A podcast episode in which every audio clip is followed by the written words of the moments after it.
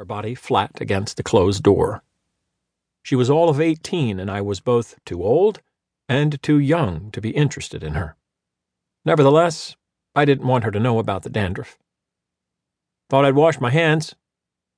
Who's that, Nignog? Prue, I understand Peck and Peck has a special on riding crops this week. Why don't you run on over? I didn't know you went out with Nignogs, David. I began to wash my hands. Prue sat on the edge of the tub and turned on the faucet just enough to cause a trickle. I wondered whether this was supposed to have a sexual connotation. Sometimes it was hard to tell about those things. I got a letter from my brother, she said. He's manning an M79 grenade launcher. He's in one of the roughest battle zones. He says every square inch of land is fiercely contested. You should read his letters, David. They're really tremendous.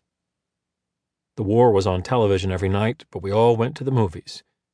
Soon, most of the movies began to look alike, and we went into dim rooms and turned on or off, or watched others turn on or off, or burned joss sticks and listened to tapes of near silence.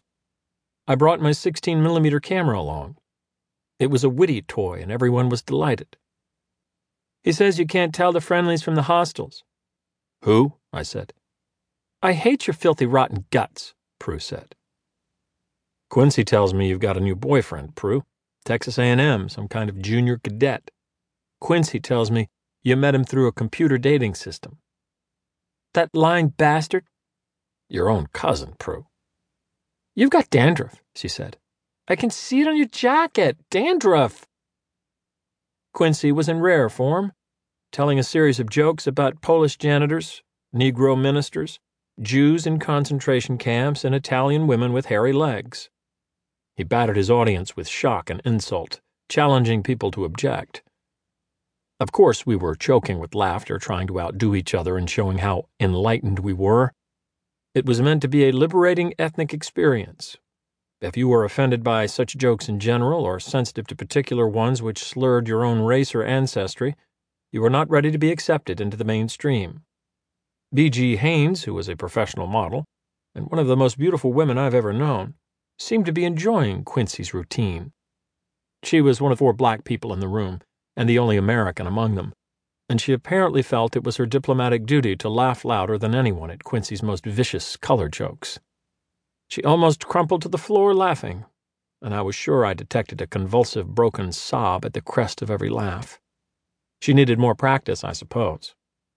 All evening, in fact, she had been smiling at everyone who approached and responding with grace notes to all the social insight directed her way by the scholars in the room. It was confusing. Finally, I reminded her that we were supposed to be polite to her, not the reverse. Then I added a brief lecture on the responsibility she had toward her people. She speared a passing hors d'oeuvre and became elegant again. It was almost over. A few people had already left, it was just a cocktail party, and small groups were forming for dinner. In a corner of the room, Quincy's wife was doing a modified cocktail version of what we referred to as her karate striptease, a dance she said she had learned on their trip to the Orient. In a little while, I would ask BG where she wanted to eat. She would suggest that I decide. We would go to a small French restaurant way over on the west side, on the rim of no man's land, where the wind blows cold off the river and the low, bleak tenements breathe decay, and where at this time of year there is a sense of total emptiness, of a place that has been abandoned before the boots of war. No one could live there but torn cats and children with transparent bellies, and those distant lights crackling over Times Square belong to another city in another age. BG would order the frog's legs.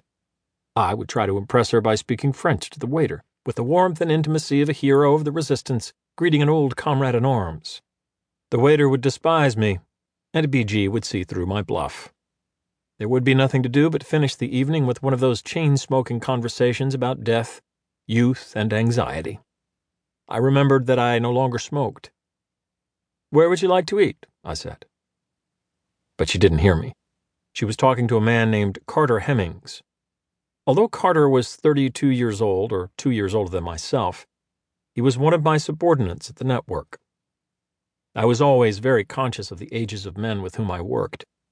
What I feared most at the network were younger men who might advance to positions higher than mine.